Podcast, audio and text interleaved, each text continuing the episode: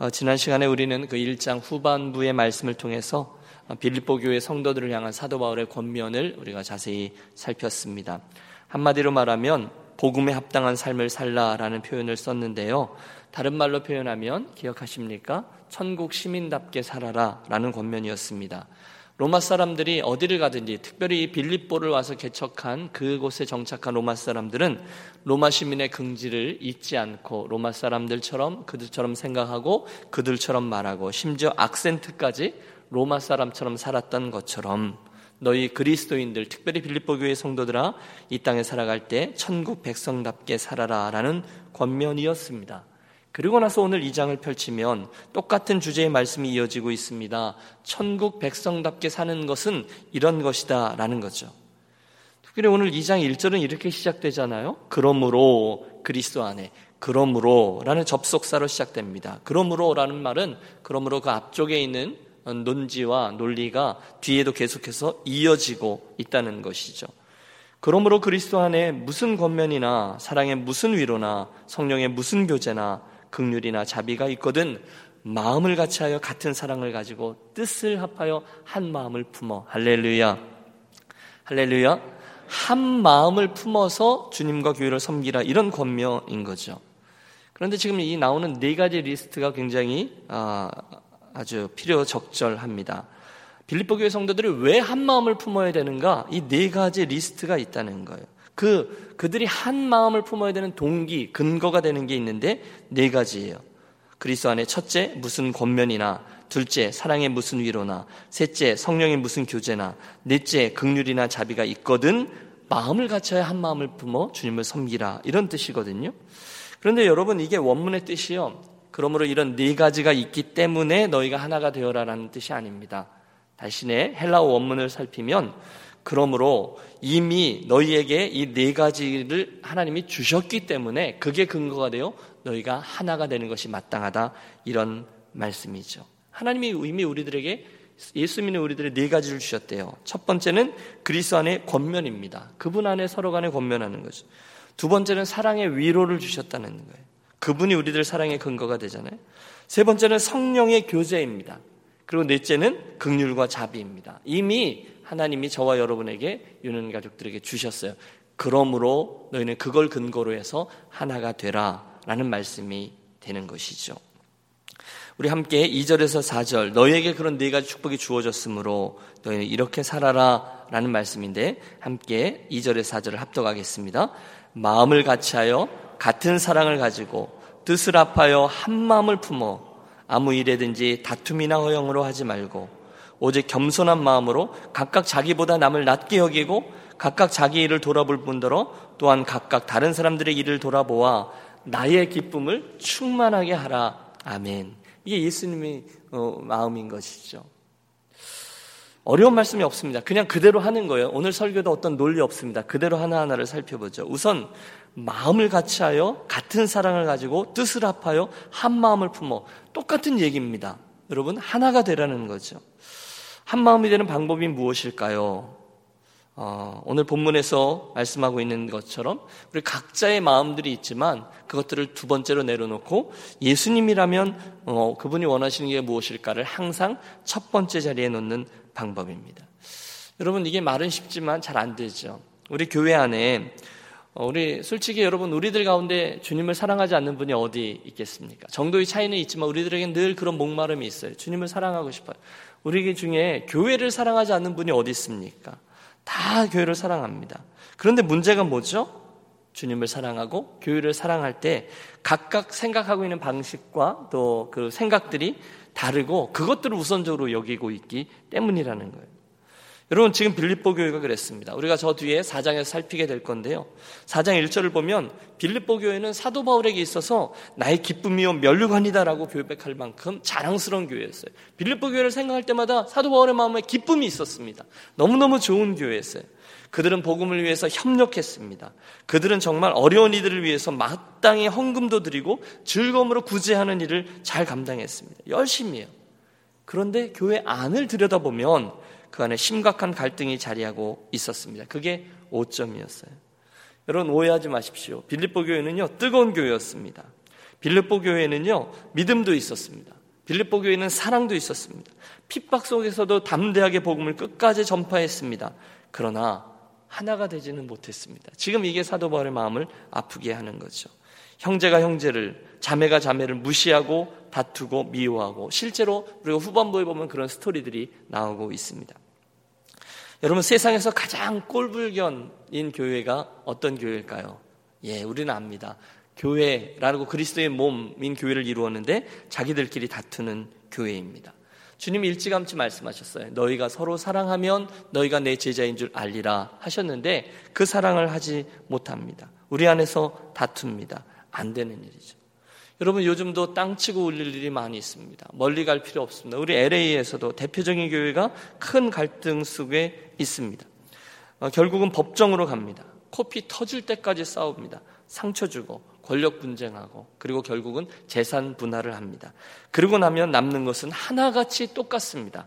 상처난 양쪽 진영의 성도들, 그리고 다 떨어져 나간 믿음이 연약한 자들, 그리고 잔뜩 청구된 변호사 비용, 그리고 가장 중요한 것은 뒤에서 회심의 미소를 짓고 있는 사탄의 존재입니다. 정말로 창피한 거죠.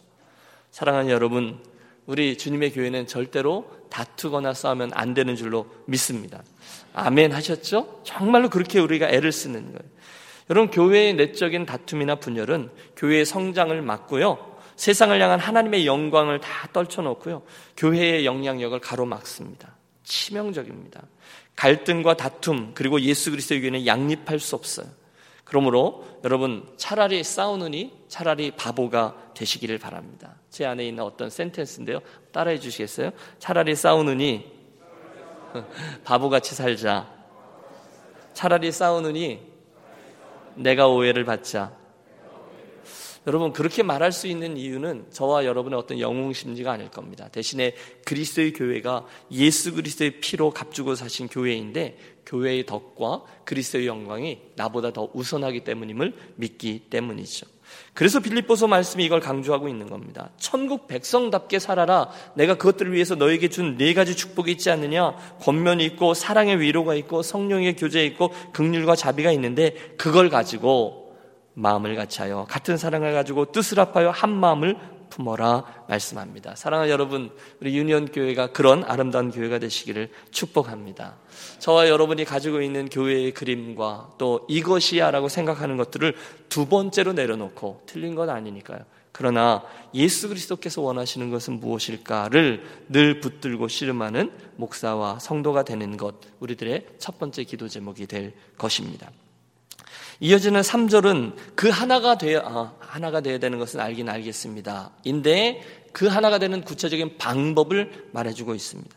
아무 일에든지 다툼이나 허영으로 하지 말고 오직 겸손한 마음으로 각각 자기보다 남을 낮게 여기고. 아멘. 다툼. 여러분, 다툼은 이기적인 야망 때문에 일어나죠. 허영, 이거 허영, 공허한 자만심입니다. 아무도 알아주지 않는 잘못된 욕심. 아무도 그렇게 생각하지 않는데 나만 그렇게 생각하는 거죠. 풍선과 같습니다. 그런데 본문은 그런 다툼이나 허영으로 그런 인생을 살고 교회를 섬기지 말고라는 뜻입니다. 여러분 한번 생각해 보시죠. 다투지 말라 그랬는데 다툼이 왜 생깁니까? 허영이 왜 생깁니까? 경쟁 때문이죠. 여러분 잘 생각해 보십시오. 저와 여러분은 이상하게 뭘 해도 경쟁적으로 하는 것이 몸에 배어 있어요. 그냥 하면 신이 안 나요. 경쟁을 해야 돼요. 어, 족구도 내기를 해야 더 열심히 해요. 그래서 우리 안에 늘 시샘이라는 게 끊이지 않습니다. 여러분 그런 친구 없습니까? 나보다 분명히 공부 못했는데 나보다 더 나은 직장을 다닙니다. 연봉이 나보다 더 높습니다. 그러면 시샘이 나죠. 아무도 알아주지 않는 스스로의 싸움을 시작합니다. 어, 별 생각을 다 합니다. 우리 부모님이 옛날에 쟤네 부모님보다 더 나를 좀 더 도와줬었더라면 내가 훨씬 더 잘 되었을 텐데. 그런데 그게 말이 안 돼요. 그렇게 올리고 올리다가 어, 나를 이렇게 어떻게 하다 그게 잘 안 되면 상대방을 가만히 있는 상대방을 깎아내립니다. 쟤는 틀림없이 거기 가서 아부를 했을 거야. 뇌물을 썼을 거야. 어떻게 해서든 남을 깎아내립니다. 여러분과 연배가 비슷한데 또 여러분과 비슷한 시기에 이민도 왔는데 여러분보다 훨씬 더 잘 되는 것 같은 사람을 보면 은근히 시샘이 생기고 경쟁심이 생깁니다. 여러분 저도 예외는 아닙니다. 그것이 우리를 힘들게 하죠. 그런데 더 웃기는 것은 교회를 섬기는데도 경쟁심으로 섬기는 분들이 계세요. 주님을 사랑해서 섬기는 건 허울만 좋고요. 실제는 시기심이나 경쟁심으로 섬겨요. 여러분 그게 뭐 주님은 그래도 그리스도의 복 아니 죄송합니다. 사도 바울은 그래도 그리스도의 복음이 전파되면 나는 걸로 기쁘다라고 말하지만 주님이 볼 때는 이게 참 희한한 거죠. 내가 볼 땐 내가 더 저분보다 주목받아야 되는데 다른 분이 더 주목을 받으면 그걸 감당을 못 합니다. 시세입니다. 에이 합니다. 주님 사랑해서 교회를 사랑해서 열심히 주님을 섬기는 것이 아니라 그에게 뒤처질까봐 남들에게 덜 주목받고 덜 인정받을까봐 경쟁심으로 열심을 냅니다. 그게 다툼과 허영으로 섬기는 이들의 모습인데 다툼과 허영으로 하지 말고라고 말씀하신 거예요. 얼마나 피곤한지 말합니다. 여러분 다툼으로 주님 섬겨 보셨습니까? 여러 허영으로 풍선과 같이 나는 실체는 그런 게 아닌데 그냥 풍선과 같이 섬겨 보셨습니까? 얼마나 피곤한지 모릅니다. 주님을 섬기는데 기쁨이 없습니다. 다른 사람 몰라도 나는 압니다. 내 안에 여러분 주님을 섬기는데 내 안에 기쁨은 없고 불평과 서운함이 자리하십니까? 우리 이 아침에 우리를 돌아보겠습니다. 내가 결국 무엇 때문에 주님을 섬기는 것인가? 그왜 허영 얘기가 나와서 드는 생각인데 어떤 분이 그 변호사 사무실을 막 풍운의 꿈을 안고 오픈을 했다는 거죠. 드디어 첫 번째 손님이 문을 두드리죠. 들어오세요라고 말하고 전화기에 대고 열심히 일하는 것처럼 막 상담을 받는 것처럼 혼자서 바쁜 척은 다한 후에 전화를 끊고 물었다죠. 어떻게 오셨습니까? 그랬더니 그분이 하는 말이 사무실 전화선 연결하러 왔는데요. 이렇게 이야기를 했다라는 거죠. 허영입니다. 이게 여러분 우리가 그리스도인의 삶을 살고 교회를 세우는데 허영은 치명적입니다. 안 됩니다.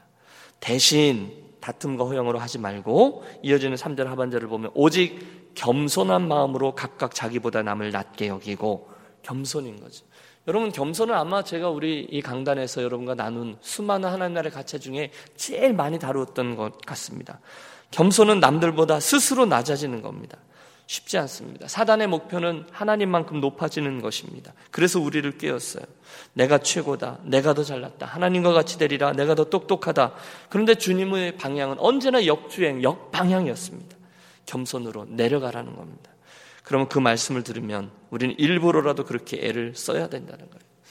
여러분 제가 지금 교만, 겸손 이런 얘기할 때 여러분 마음속에 떠오르는 누군가가 있을 겁니다. 저도 교만하면 생각나는 몇 가지 장면이 있습니다. 몇 년 전에 유로 비전 포럼이라고 어, 그 독일의 다름슈타트라는 곳에 참석을 하고 모든 일정이 마친 그날 어, 하루 시간을 내서 그 옆 동네에 아주 유명한 유적지더라고요. 하이델베르그라는 유적지와 보름스의 종교 개혁이 일어났던 유적지를 돌아보게 되었습니다. 그런데 이제 그 하, 아직도 잊혀지지 않아요. 하이델베르그가 내려다 보이는 그 관광 이렇게 사진 찍는 포인트였던 것 같아요. 거기를 이제 우리 일행과 같이 갔는데 어, 그 시기에 마침 그 동네에 있는 다른 이민교회죠. 유럽에 있는 우리 한인 이민교회 부흥성회가 있어서 오신 부흥강사 목사님 일행을 만나게 됐습니다. 두 팀이 만난 거죠. 우리를 안내해 주신 목사님과 우리 팀, 그리고 한국에서 오셨다고 하는 부흥강사 목사님과 그 팀. 그런데 문제는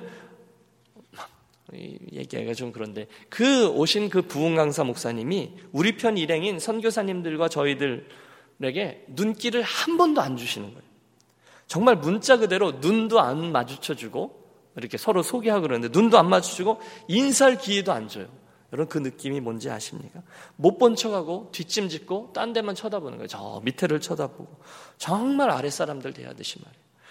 와, 여러분 사람이 그러면 안 됩니다. 예? 우리 일행이 얼마나 당황했는지 모릅니다. 정말 부흥성 강사 같아요. 여러분 비싼 양복을 입으시고 머리 기름 발라서 쫙 물백으로 넘기시고 뒷짐을 지고 걸어 다니시는 분이셨어요. 딱 봐도 목사님이세요.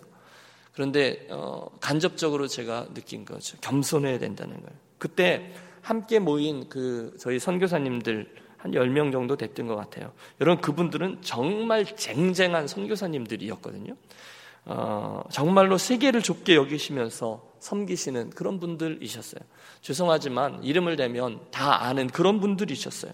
선교한국 대표, 디아스포라 연구소 대표 그런 분들이었는데 한순간 그 부흥강사 목사님 때문에 정말로 우리가 싹 겸손해졌습니다. 그리고 돌아오는 길에서 씁쓸함 가운데 서로 간에 막 구박했습니다. 그러게 말이야. 옷을 좀 똑바로 입고 댕기지. 티셔츠 쪼가리나 입고 댕기니까 그렇게 어? 어, 그 목사님이 눈길도 한번 안 주고 어, 말도 한번 안 섞지 막 농담은 했지만 제 안에 저는 뭐 또 다른 부류의 사람이지만 씁쓸한 느낌이 여전히 자리합니다. 아, 겸손해야 되겠구나. 정말로 겸손해야 되겠구나. 정말 뼛속까지 겸손해야 되겠구나. 어느 큰 타이어 제조 회사에서 젊고 유능한 전문 경영인을 새로 채용하고 모든 사원들을 모아놓고 그 원래 계셨던 그 CEO가 이렇게 은퇴하면서 그분을 소개했다는 거죠. 여러분 저와 함께 평생 수고하셨습니다. 저는 너무 늙었습니다. 타이어로 말하면 헌 타이어와 같습니다. 그러나 여기 소개하는 이 사람은 젊고 유능합니다. 새 타이어와 같습니다. 그러니 여러분 우리 한 번 더 열심히 해 보십시다. 이윽고 이 패기만만한 젊은 경영인이 부임 인사를 할 시간이 되었습니다.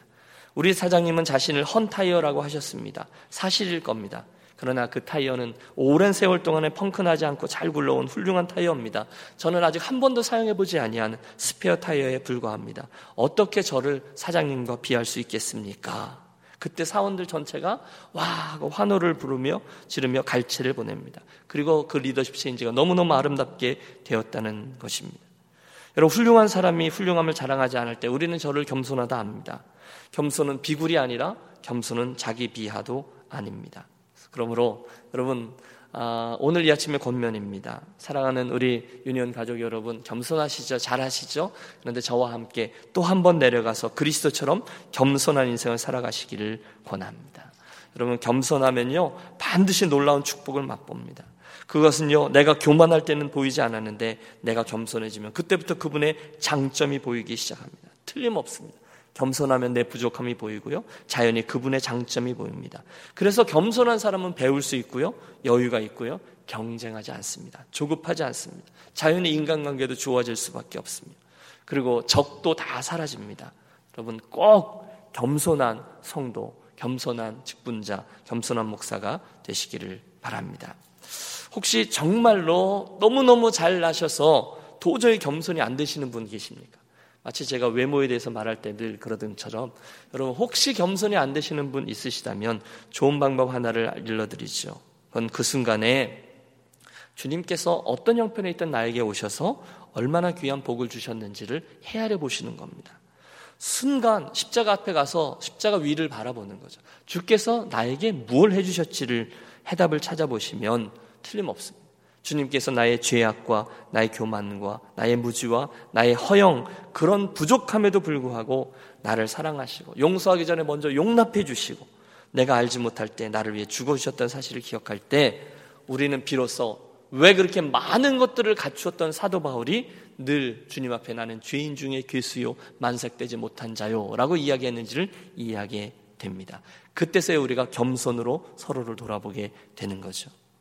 오늘 본문의 마지막 4절입니다. 그래서요. 그렇게 해서 각각 자기 일을 돌아볼 뿐더러 또한 각각 다른 사람들의 일을 돌아보아 나의 기쁨을 충만케 하라 말씀합니다. 다른 이들을 배려하는 것입니다. understand 한번 말씀드렸나요? understand 상대를 이해하려면 understand 하려면 그 상대의 밑에 가서 그를 바라보는 겁니다. 언더 밑에 서서 서서 그를 바라보는 것이 최고입니다. 앞서 지적한 천국 사람들에게 주신 네 가지 축복, 권면과 사랑의 위로와 성령의 규제와 극률과 자비를 가지고 상대방을 대하라는 거예요.